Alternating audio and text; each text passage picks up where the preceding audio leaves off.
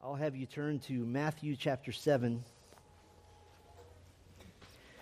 We're nearing the end of the Sermon on the Mount. Today we'll be in verses 21 through 23. And you recall we've been utilizing Matthew 7 to show the warnings that Jesus gives, warnings that we've called warning signs on hell's highway.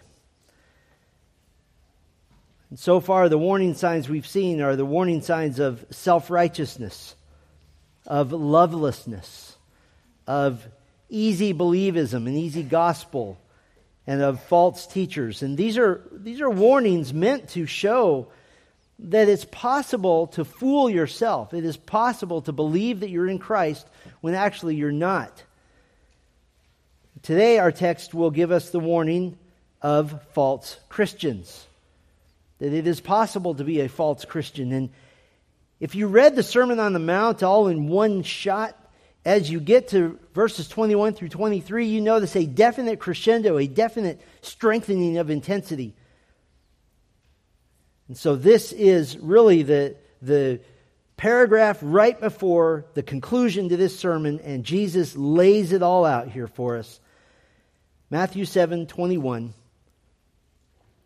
Not everyone who says to me, Lord, Lord, will enter the kingdom of heaven, but he who does the will of my Father who is in heaven will enter. Many will say to me on that day, Lord, Lord, in your name did we not prophesy, and in your name cast out demons, and in your name do many miracles? And then I will declare to them, I never knew you. Depart from me, you who practice lawlessness. Let's pray together for just a moment. Our Father, we have just read from your dear Son this stunning statement that not all who call him Lord belong to him. It is a sobering statement, even by itself. We ask you this day, Lord, to sort this issue out in our own hearts, to help us to examine our own hearts, to show us, Lord, if there be any among us that do not truly know you. Show this to those individuals, Lord. Show this to all those who are listening online, who hear this even at a later date. Lord, let this perhaps be the moment when they come to genuine saving faith. And we pray these things in Christ's name. Amen. Just a couple of weeks ago, marked the 45th anniversary of one of my favorite people, Darren Weeb. February 9th, 1979. It also marked the 55th anniversary of the ministry of John MacArthur at Grace Community Church in Sun Valley. It's February 9th, 1969. He did what every preaching textbook says don't do.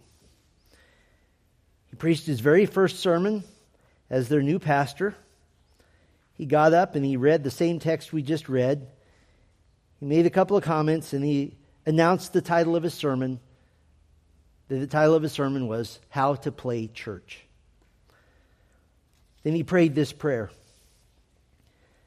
He said, Our Father, this morning as we approach this most serious passage of Scripture, may the Spirit of God use it to penetrate our hearts like a knife to lay bare our inmost self that we might know whether our relation to Jesus Christ is real or whether it is not.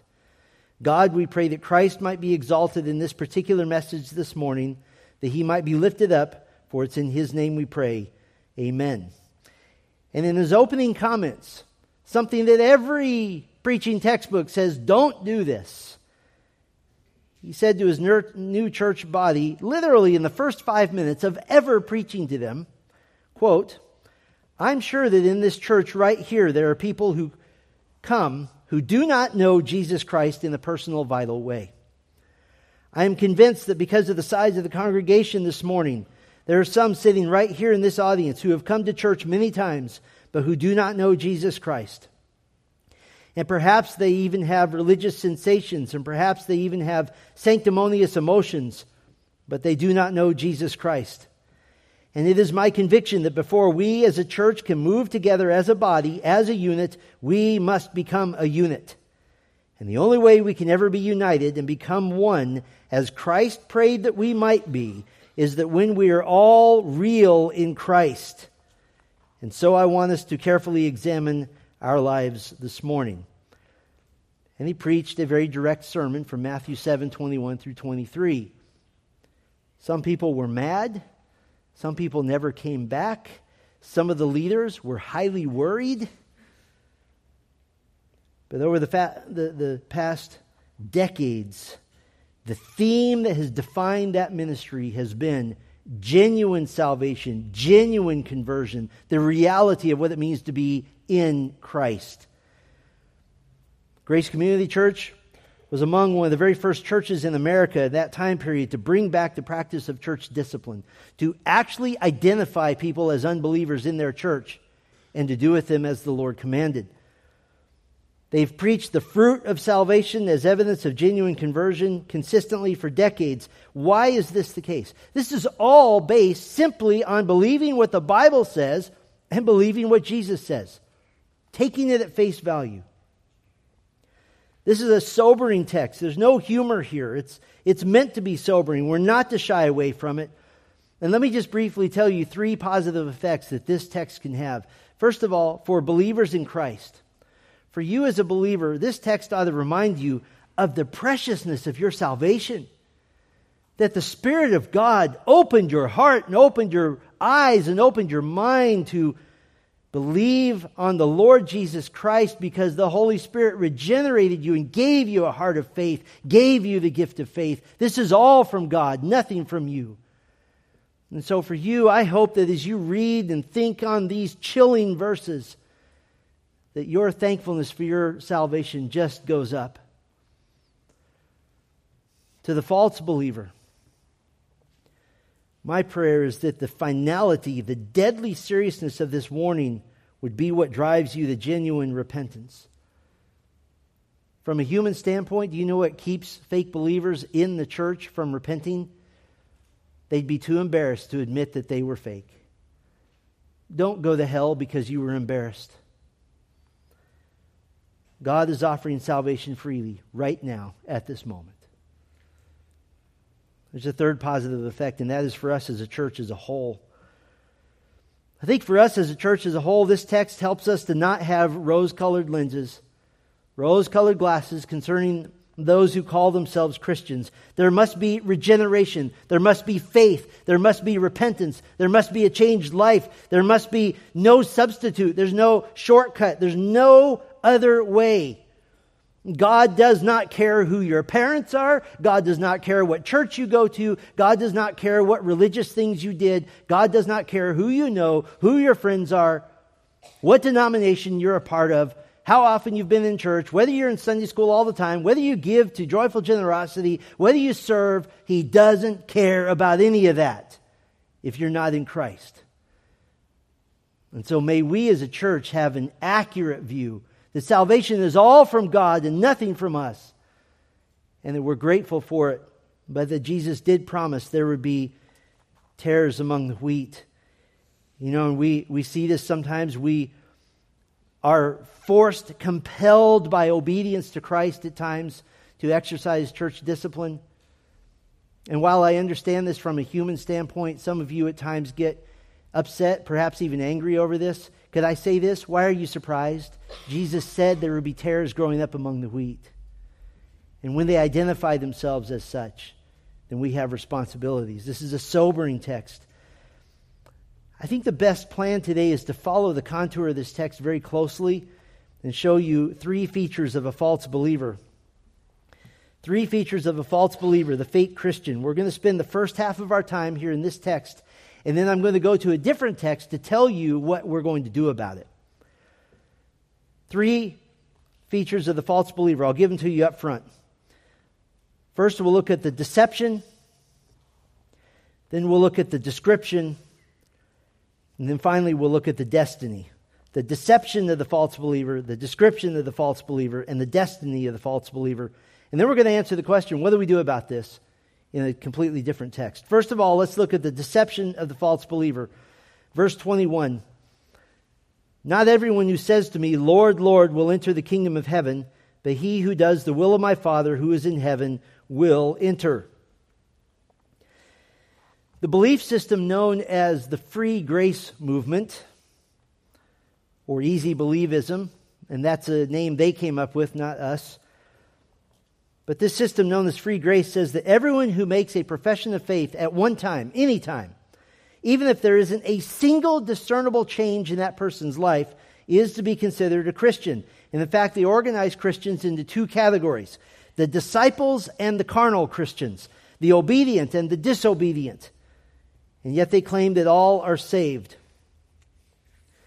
This belief system was catapulted to worldwide prominence when Dr. Zane Hodges published his book called The Gospel Under Siege. And in his book, Hodges denies the necessity of good works in the Christian's life. He denies that, the, that they are fruit of salvation or the outcome of saving faith. He says that the Bible never teaches that the true Christian will persevere in good works. And so you have the division of the faithful and the carnal Christians. Little side note when I was pastoring in Texas, our little church got a college student that grew up in Zane Hodges' church. And I had read this book, The Gospel Under Siege, and I asked her, What was your church like? And she said, It's chaotic adultery and sin everywhere because nobody's calling anybody out on anything because everybody's a Christian. And she couldn't get away from it fast enough. Those who reject this division of the faithful Christians and the carnal Christians, those who reject that division are often labeled as believing what they call lordship salvation. That to be truly saved, you must receive Christ as both Savior and Lord. There's another name for lordship salvation. Here we just call it salvation. But the Bible's position on all believers is that of unity, total unity. Ephesians 1 3, blessed be the God and Father of our Lord Jesus Christ, who has blessed us, all of us, in Christ with every spiritual blessing in the heavenly places. Romans 6 17 says, But thanks be to God that you who were once slaves of sin have become obedient from the heart to the standard of teaching to which you were committed. Did you catch that? You were once slaves of sin, now you're obedient. This theological camp says that to be saved, you must merely only acknowledge Jesus as your Savior, but not as your Lord, Kurios, your Master, that you can divide the two. I don't think Jesus would appreciate being divvied up that way that he's your Savior first, and then potentially later your Lord. Scripture certainly doesn't bear that out. The angels in the field at night didn't announce to the shepherds, Fear not, for behold, I bring you good news of great joy that will be for all the people. For unto you is born this day in the city of David a Savior, who is Christ, potentially the Lord. Paul didn't say in Philippians 3:20 that our citizenship is in heaven and from it we await a savior who might be your Lord Jesus Christ. No. 7 times in the New Testament Jesus is called our Lord and Savior Jesus Christ. No, no, no. A one-time profession of faith is not proof of salvation. Listen, don't place all your spiritual eggs in that basket. Don't keep hanging on to this moment in time that you think you asked Jesus into your heart, whatever that means. Nowhere in Scripture do we see assurance of salvation based in a dim memory of an event. Then you might say, well, what about the Apostle Paul? He came face to face with Christ. Fine, you didn't. If you're the one who was in church Sunday school class when you were eight or nine years old and the teacher said, Everyone who wants to accept Jesus Raise your hand and then we'll have cookies and Kool Aid. Okay, if that's you, don't trust that. Don't trust that. It's Satan's lie. What is the evidence of true salvation in Christ? Jesus says it here He who does the will of my Father who is in heaven. The evidence of true salvation is the fruit of a sanctified life. He who does the will of my Father. This is a present active participle, meaning this isn't he who one time did the will of my Father. This is a participle. He who is doing the will of my Father, who is living for the Lord. This is the one who's living out Romans 12, 2. Do not be conformed to this world, but be transformed by the renewing of your mind, so that you may approve what the will of God is, that which is good and pleasing and perfect. There's a clear change in allegiance, in loyalty, in behavior, in attitude, in thought, in priorities. Everything changes. Why? Because 2 Corinthians 5.17 says, Therefore, if anyone is in, new, is in Christ, he's what? New creation. Everything changes. It will not be a person's profession of faith that counts for his eternity. It'll be the demonstration of the reality of that profession by the way he's lived and listen, it is a tired, worn out, old, weary, thin, every other adjective I can think of, of argument that says, oh, that's legalism or that's works based salvation. No.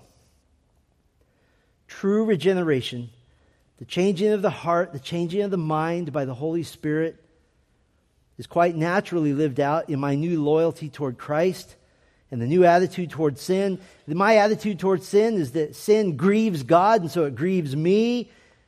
My attitude is that of hating sin, of yearning for Christ likeness, yearning towards sanctification. This is not a contrast between works and grace. That's a false dichotomy. This is a contrast between a verbal profession of faith and a lifestyle of faith. That's the contrast. If someone's truly regenerate, they're no longer fundamentally at their core selfish. Yes, we act selfishly many times, but fundamentally at your core, that's not who you are anymore. You bear genuine spiritual fruit in your lives.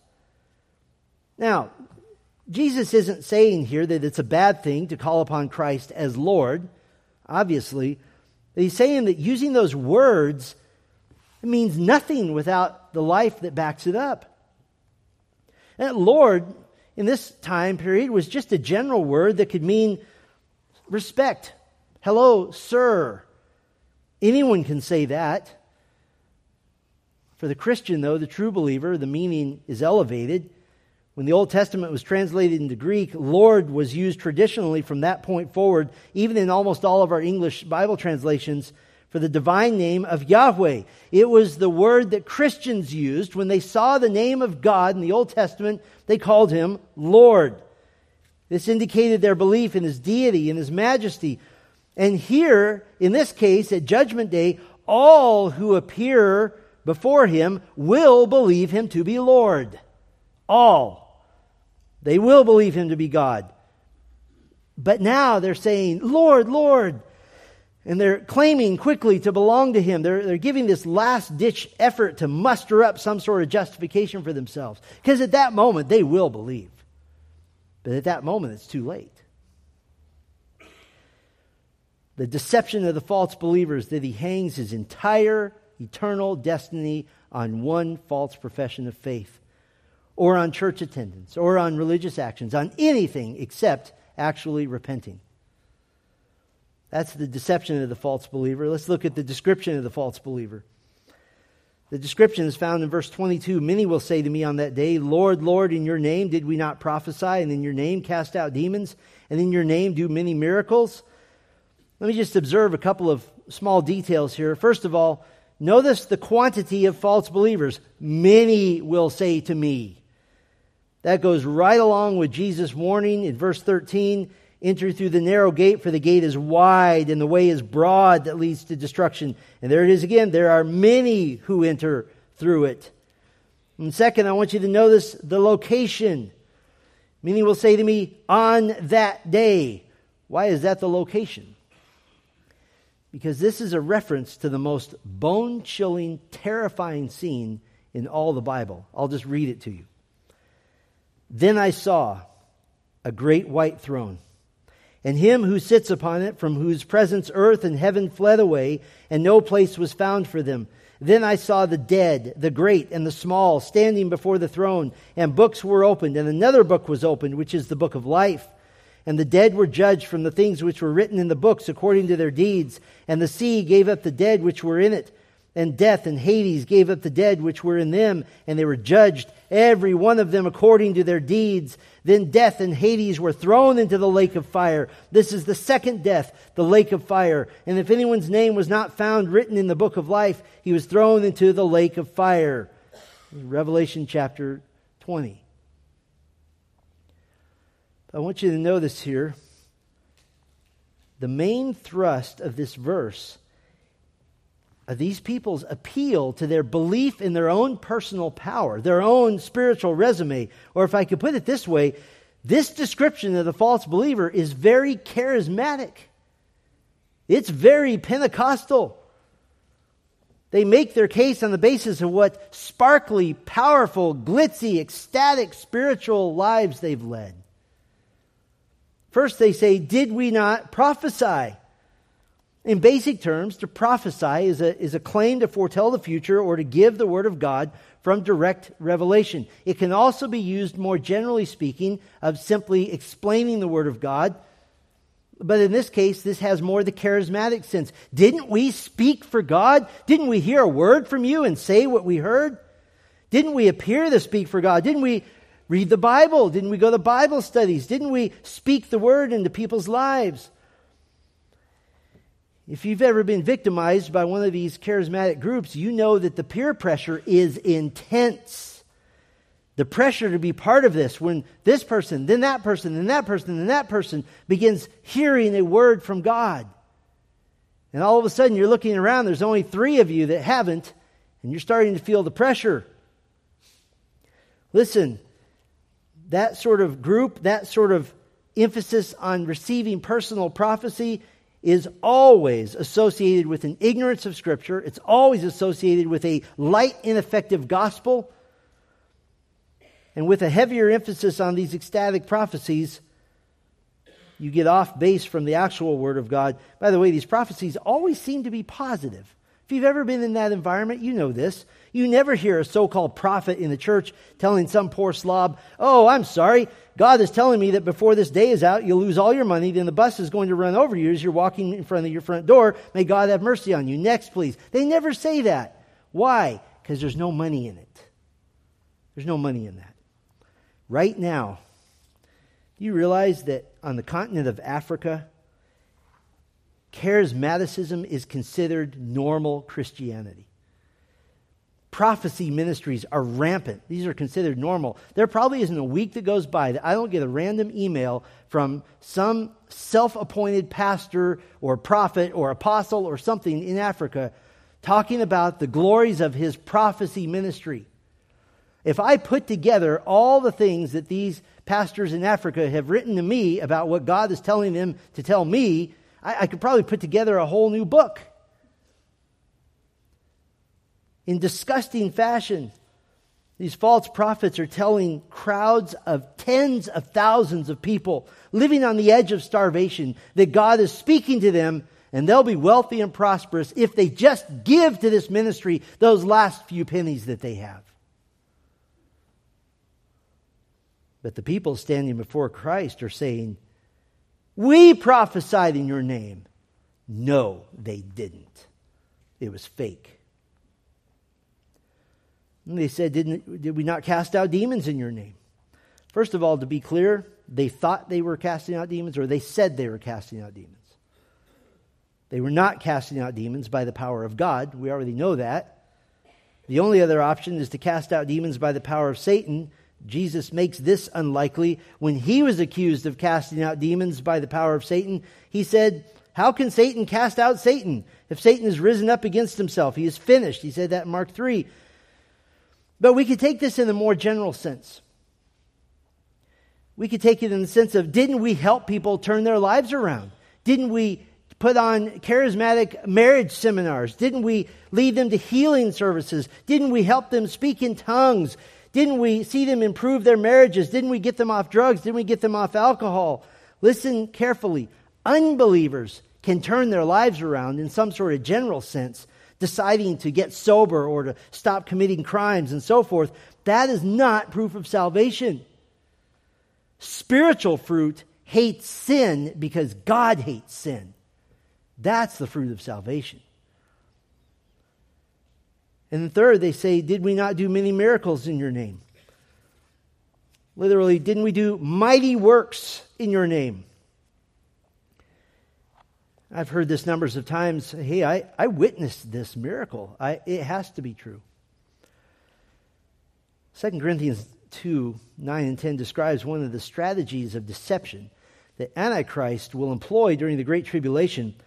whose coming is in accord with the working of Satan with all power and signs and false wonders, and with all the deception of unrighteousness for those who perish, because they did not receive the love of the truth so as to be saved. Did you catch that? They believed the false signs and wonders, they didn't believe the truth. They didn't believe the gospel. And that's happening today. I suppose the Trinity Broadcasting Network has always believed they were doing the work of power, and yet no media group has ever been a greater purveyor of false teaching and unsaved teachers in the history of mass media. Not even close. But in this speech given to Jesus, did we not prophesy? In your name cast out demons, in your name do many miracles. This last ditch defense. You know what's missing here? Do you notice that there's no reference to sin? There's no reference to repentance. There's no reference to humility. There's no reference to the cross. There's no reference to any unworthiness. Instead, this is a, a boastful, self righteous attempt to show how necessary they were to Christ's cause, that they've done great things and therefore they've earned God's favor. This isn't humility. This isn't them on their knees going, but Lord, it, this is, hey, we did this for you. What do you think you're doing? It's arrogance. It's disgusting.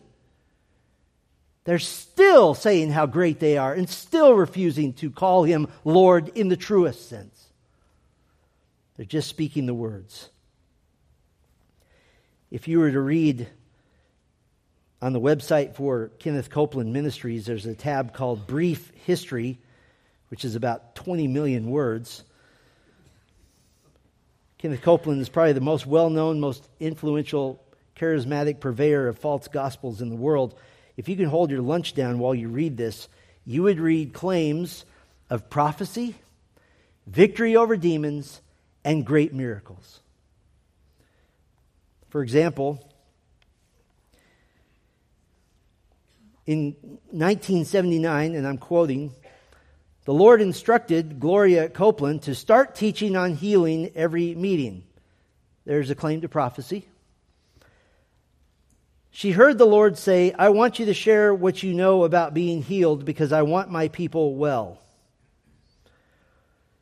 The ministry began adding healing school to their conventions and victory campaigns. There's victory over demons. And it continues to be a staple in these meetings. God always shows up to healing school and people are always healed. Great miracles. You notice the arrogance? We're having this great meeting, and isn't it nice? God showed up. Like God's knocking at the door, going, Hey, I'm so glad you invited me. Those who were caught in the trap of the charismatic movement in its current form ought to be terrified of Matthew 7 because it's describing them. Jesus is describing them. That's the deception, the description of the false believer. Let's look at the destiny of the false believer. Verse 23 the destiny of the false believer. And then I will declare to them, I never knew you. Depart from me, you who practice lawlessness. When Jesus says, I never knew you, this isn't in the sense of not having knowledge of them, it's in the biblical sense of knowing someone in love. Even in the Old Testament, the phrase is often used of a husband and a wife that they knew one another and they conceived a child. This is relational knowledge. This is the knowledge that Jesus spoke of in John chapter 10, verse 14. I am the good shepherd, and I know my own, and my own know me, even as the Father knows me, and I know the Father, and I lay down my life for the sheep. He says, I have never known you. I have never loved you. I have never been with you. You have never been in me. You have never been one of mine. We have never had a relationship. We have never been at the cross together. We have never been in the waters of baptism together. I have never known you. And then he says that he will say, naming himself as judge, by the way, Depart from me. This isn't discipline. This isn't a spiritual spanking of some sort. This isn't partial punishment for a time. This isn't come back tomorrow when you have a better attitude or when you can say something nicer. This is total rejection forever and ever. This is the lake of fire. This is the place of weeping. This is the place of gnashing of teeth. This is the place where there is no hope. This is the place of crying out for relief when there will be none. And if you can imagine suffering like this for a day, then maybe you can imagine suffering like this for a week. And if you can imagine suffering like this for a week, you can imagine a month. Maybe you can imagine a year. Maybe you can imagine a decade. You cannot imagine eternity. All because a false believer refused to say, I've been a fraud and I must run to the cross. Why is hell forever. Because sin is forever, unless it's atoned for. Jesus said that they're the ones who practice lawlessness. This is a participle. It means it's the habitual practice. They ignore the actual law of God. The law of Christ is found in the new covenant. They couldn't care less about obeying the Lord. There's no repentance, no sorrow, not even some little tediously slow, painful growth in the Lord of a Christian, but this is a life of disregarding the Lord while being outwardly religious. This is terrifying stuff. So, what do you do with this? What do you do if you may be in danger of being a false believer? I'd like to devote the rest of our time to answering that question. I'd like to have you turn with me to Hebrews chapter 6. I like to return to Hebrews 6 every once in a while because it contains warnings on the same level as Matthew 7.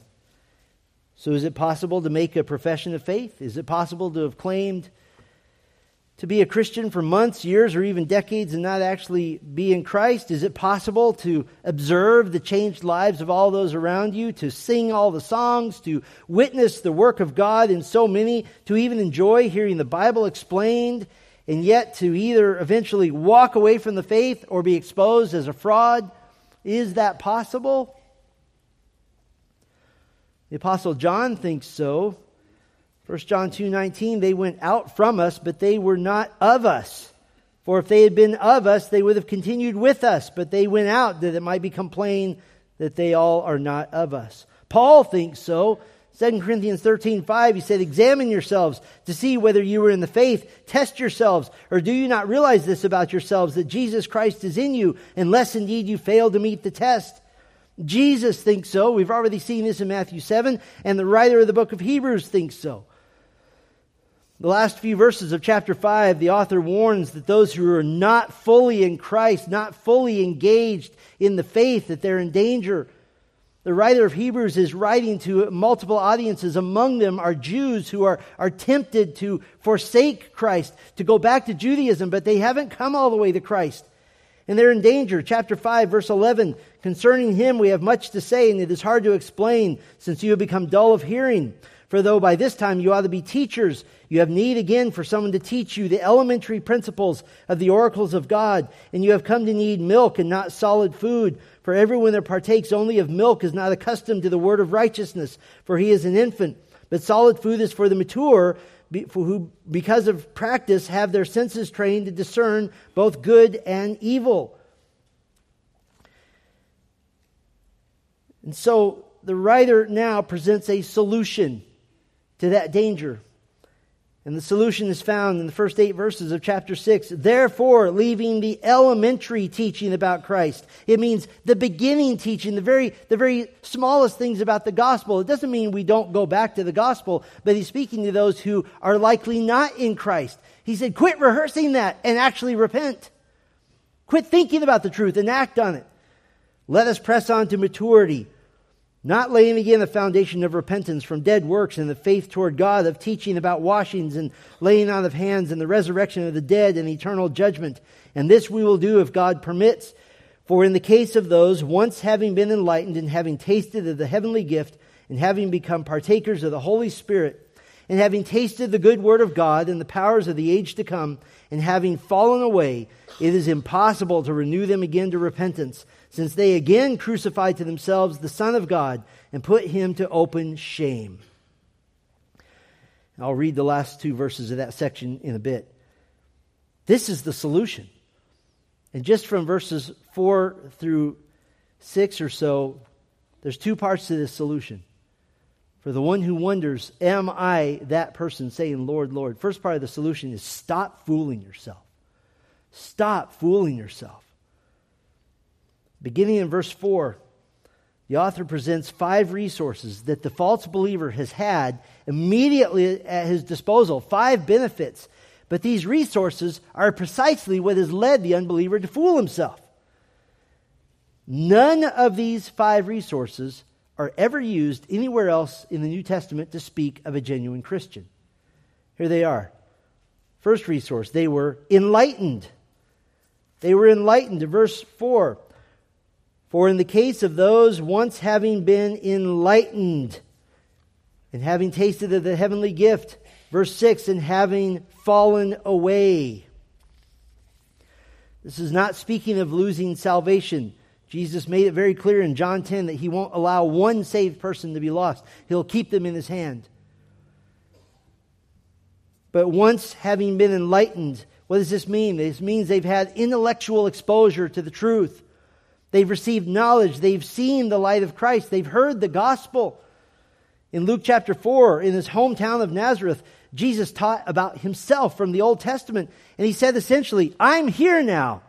And all the people who just heard the truth, you remember what they tried to do? They tried to throw him off a cliff. They'd been enlightened, but seeing God's light and receiving God's light are two different matters.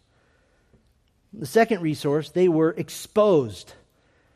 They were exposed. In verse 4, they tasted of the heavenly gift. Again, this phrase is never used of a true believer in the New Testament. The text doesn't specify what the heavenly gift is, but the most likely candidate is simply Christ and salvation. Ephesians 2 8 and 9 says, For by grace you have been saved through faith, and this is not your own doing. It is the gift of God, not the result of works, so that no one may boast. They've tasted, they've sampled. The gift was just tested, not lived, not fully gulped, not fully received. This is why what Jesus said in John 6 is so shocking. Listen to this shocking statement. Beginning in verse 53 of John 6, he said this to skeptical people Truly, truly, I say to you, unless you eat the flesh of the Son of Man and drink his blood, you have no life in you. Whoever feeds on my flesh and drinks my blood has eternal life, and I will raise him up on the last day. For my flesh is true food, and my blood is true drink. Whoever feeds on my flesh and drinks my blood abides in me, and I in him. As the living Father sent me, and I live because of the Father, so whoever feeds on me, he also will live because of me. This is the bread that came down from heaven, not like the bread the fathers ate and died. Whoever feeds on this bread will live forever. What is his point? You can't just taste of Christ, you must consume him. And you must be consumed by him. The false believers had toyed with salvation. They'd watched others be saved. They had attended baptism services. They had heard the gospel preached. They had been to Bible studies. They saw the benefits. They saw the fruit in their lives. But they just sort of joined the parade, marching along, but not being part of the band, so to speak. It's a third resource. They were enlightened, they were exposed. Third, they were witnesses. They were witnesses. Verse 4 having become partakers of the Holy Spirit. Partakers, it's a word that means participated in or associated with. Uh, what does this mean? Well, it means this. Someone else has made a campfire and you just sneak into the camp to feel a little warmth of the fire that's not yours. They'd seen the changed lives of those who did possess the Spirit of God as born again believers. But listen, the Bible never says Christians are associated with the Holy Spirit. Christians are indwelt by the Holy Spirit, regenerated by the Holy Spirit, sealed by the Holy Spirit, changed by the Holy Spirit, not just associated with. And you might say, well, how can somebody not be a Christian yet sort of be associated with the Holy Spirit? It's because they're around Christians. Christians are the greatest people in the world to be around. We're not perfect, but we are being perfected. And God is forming Christ in us. Galatians 4. And even the unbeliever, potentially enjoying this fellowship, maybe even feeling the feeling of being around believers who are truly worshiping Christ, can fool himself as merely a witness of the power of the Holy Spirit, fooling himself into thinking he's a recipient of the power of the Holy Spirit when he's not. They were enlightened, exposed, they were witnesses. Here's a fourth resource they were taught. They were taught. Verse 5 having tasted the good word of God. The usual word for word when it speaks of Scripture emphasizes the whole counsel of God. That's not the word used here. This word for word is different. It speaks of the individual parts, the phrases, the pieces, the statements, the puzzle pieces. These people had heard the Word of God as bits and pieces of interesting information, maybe even inspiring information, but they've never put the whole picture together that the Scriptures tell a redemptive story from Genesis to Revelation, that mankind sinned in Genesis, and a Savior was promised in Genesis, and in the Gospels the Savior comes, and in Revelation the Savior comes again. Jesus said to the Jews who were seeking to kill him, John 5:39, you search the scriptures because you think that in them you have eternal life. And it is they that bear witness about me, yet you refuse to come to me that you may have life. What did he just tell these Bible scholars? He just told them you can know all the Bible in the world that doesn't save you. It is the author of the Bible that saves you. This is the person who spent months or years or decades in the church They've listened to perhaps thousands of sermons. They've enjoyed some. They've been critical of many, but they keep coming back and gaining knowledge. And the more they know, the more they fool themselves into believing they're in Christ. And once in a while, I have someone who's honest and says, I'm, I'm not a Christian, but I really, really like your sermons. I'm not sure what to do with that, to be honest with you. But when I have the chance, I have told a couple of them, then you're in danger because you're tasting and you like to taste, but you won't eat of Christ. They were enlightened, exposed, they're witnesses, they were taught. Here's a fifth resource they were astounded. They were astounded. They've seen the powers of the age to come. Verse 5. The age to come speaks of the future kingdom of Christ on earth, the kingdom's miraculous powers that will be normal and routine during the great millennium. They saw the miracles performed by the apostles, spoken of earlier in Hebrews, Hebrews 2, how shall we escape if we neglect such a great salvation? It was declared at first by the Lord, and it was attested to us by those who heard, while God also bore witness by signs and wonders and various miracles and by gifts of the Holy Spirit distributed according to his will. These are the ones who saw Jesus raise the dead. These are the ones who gave, saw him give sight to the blind. He gave hearing to the deaf. He saw him heal the terminally ill, and yet they rejected him. These are people who have been enlightened, exposed, witnesses, taught, astounded. They've seen the light of Christ, the benefits of salvation, the power of the Holy Spirit, the truth of the Word of God. They've be, even been astounded by the miraculous signs as the authenticity of the apostles' message. They have had tremendous resources. What else can God give them? Nothing. Nothing. They were in the very best position possible to repent. They needed to stop fooling themselves. It's the second part to the solution stop waiting. Stop waiting. Verse 4 says, For in the case of those once having been enlightened, having tasted of the heavenly gift, having become partakers of the Holy Spirit, having tasted the good word of God, the powers of the age to come, and having fallen away, it is impossible to renew them again to repentance. It's impossible. You've had all these resources, and then you still reject the gospel, then have fallen away to renew them again to repentance. The point is that the unbeliever is in serious danger here. Serious danger of losing the opportunity to be saved, that if they reject Christ, reject the gospel at this highest point of knowledge and conviction, when they're steeped in the truth, when they're in the church, then there's no hope for them. Or if I could put it this way, if you won't accept Christ in the church, what makes you think you'll find Christ in a bar? In fact, What they're doing is, the end of verse 6, they crucify to themselves the Son of God and put him to open shame. They've been vaccinated by the gospel, so to speak. They've gotten just enough to be immune to actual salvation, and the longer he resists, the more resistant he'll be. Well, what does this mean that they're crucifying once again the Son of God? I think it's answered by the, the phrase they put him to open shame. For the Jew who is tempted to turn back to Judaism, because of the fear of persecution, I'm going to turn away from Christ and turn to Judaism again. It means that they decided that Jesus wasn't the Messiah. If Jesus wasn't the Messiah, what does that mean? It means he deserved to die. With all the evidence before them listed in verses 4 and 5, they judged Jesus to be a fraud, they held him in contempt, they held him as guilty. And now, the one that Jesus tells us will say to him, Lord, Lord, on the day of judgment, given the chance, they would have said, Crucify him, crucify him. By the way, you know who this person is just like? Just like Judas. Judas had those resources. He was enlightened.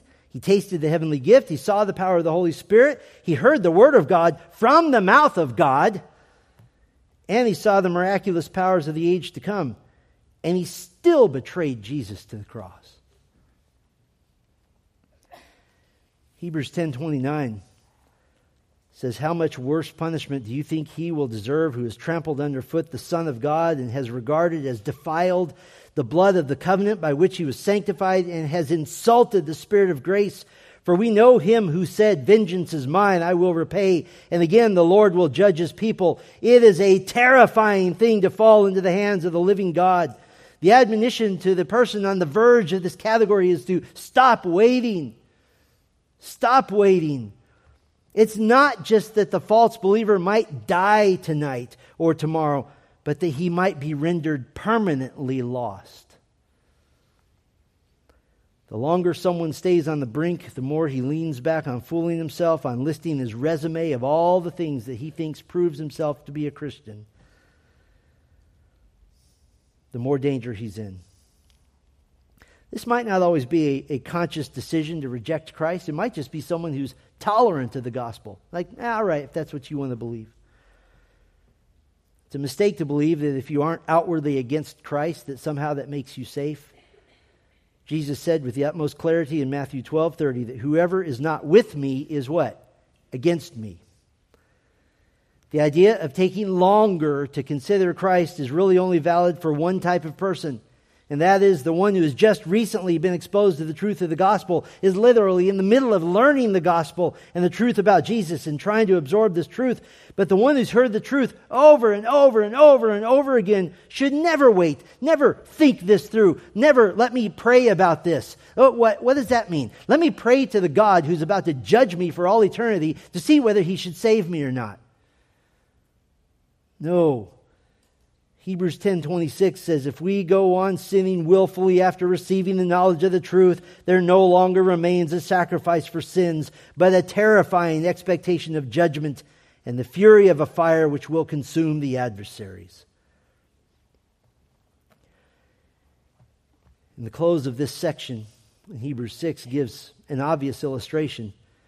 Hebrews 6 verse 7 For ground that drinks the rain which often falls on it and brings forth vegetation useful to those for whose sake it is also tilled, receives a blessing from God. But if it yields thorns and thistles, it is unfit and close to being cursed, and its end is to be burned. This is a little tiny parable about the land that has abundant rain. If the land produces a crop, then it's blessed. But if after all the rain, see also being enlightened, exposed, witnesses, taught, astounded, if after all of that the land still produces thorns, it's near to being cursed and being good for nothing but to be the site of a really big fire. Stop fooling yourself. Stop waiting. The free grace movement is concerning on so many levels. They give people a false sense of assurance, a false sense of salvation all for one sake, by the way, to fill all the chairs they possibly can in the church. But it's also concerning because those in the free grace movement, particularly the, the more vocal proponents, have labeled lordship salvation, what the Bible says, not just as a doctrinal disagreement, but listen carefully, they've labeled what you believe and what I believe from Matthew 7 21 through 23 as heresy. Did you know that? This is extremely serious. This is saying that to believe lordship salvation or biblical salvation means you're deceived by a message that will take you to hell. And ironically, it's the other way around. One pastor, ironically, of a Bible church, and the word Bible church doesn't mean anything anymore in our culture, unfortunately. He preached a 13 week series called The Heresy of Lordship Salvation. And he based his entire series on his assertion that Lordship salvation says this Faith alone in Jesus Christ is not enough to save. It is a belief that one must commit himself to a certain level of good works or obedience or discipleship to really be saved. The name of this grace polluting heresy today is called Lordship salvation. And he picks on one particular proponent of Lordship salvation. He calls them names. He calls them confused, a rambler, a poor exegete, a junior level theologian, naive, inaccurate, on the rampage, arrogant, ignorant. This confused, rambling, naive junior level theologian he was referring to is, of course, John MacArthur. Interestingly, in the same sermon, this pastor didn't actually present MacArthur's position accurately, nor did he, in any of the 13 messages, and I listened to all of them, ever accurately present what the Bible actually says about salvation. Can the proponent of easy believism of free grace be saved? Of course, because salvation is by faith alone, given by grace alone, not affected by human effort, but by the will of God. But they wouldn't say that you can be saved. One of the most prominent spokesmen for the free grace movement, Bob Wilkin, he wrote this Is lordship salvation a saving message? No, it is not. So, ironically, not only are they saying, hey, if you made a profession once when you're seven years old, you're in. But he's saying to people who have been living a faithful Christian life, you're not in because you believe that your good works are somehow part of your salvation. Your good works are a reflection of your salvation, they're not a cause. I would never, never, ever want to be in the shoes of someone who has given false assurance of salvation to one person on this earth, or to several, or to a church full of people based on the one time profession of faith.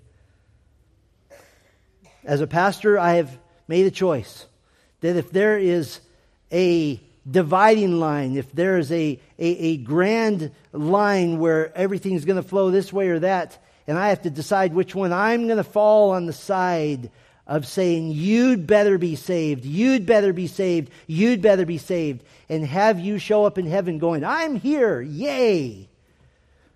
Never will I say to any of you, Oh, you've been here for a couple years? Of course you're saved. Never, because Jesus didn't do that. So, what do we do instead? Well, instead, you believe the true gospel. Here's the true gospel Jesus said, If anyone wishes to come after me, he must deny himself and take up his cross and follow me. That's the gospel. And in such tender terms, he said, Come unto me, all who are weary and heavy laden, and I will give you what? Rest. Beautiful rest. Peace with God. Our Father, it is with gratitude that we who know you come to you thankful for the fact that we have peace with God through our Lord and Savior Jesus Christ. And we would ask you this day, Lord, we're asking, Lord, for those in our midst who maybe even right now are having a, a crisis of faith, and they know in their hearts that they may have been playing church, that they may have been playing Christian, and they have been exposed to all of these benefits. Holy Spirit, move in their hearts right now. We pray for the children in our church how thankful we are that they're being raised in the admonition of the Lord, that they're being taught. They're children's church and during the Sunday school hour and being taught during Adventure Club on Sunday evenings. Oh, how thankful we are for that and how it enriches our families. But Lord, for each of those children, they must each come to a crisis of faith where they repent of their sin and believe what they have been taught.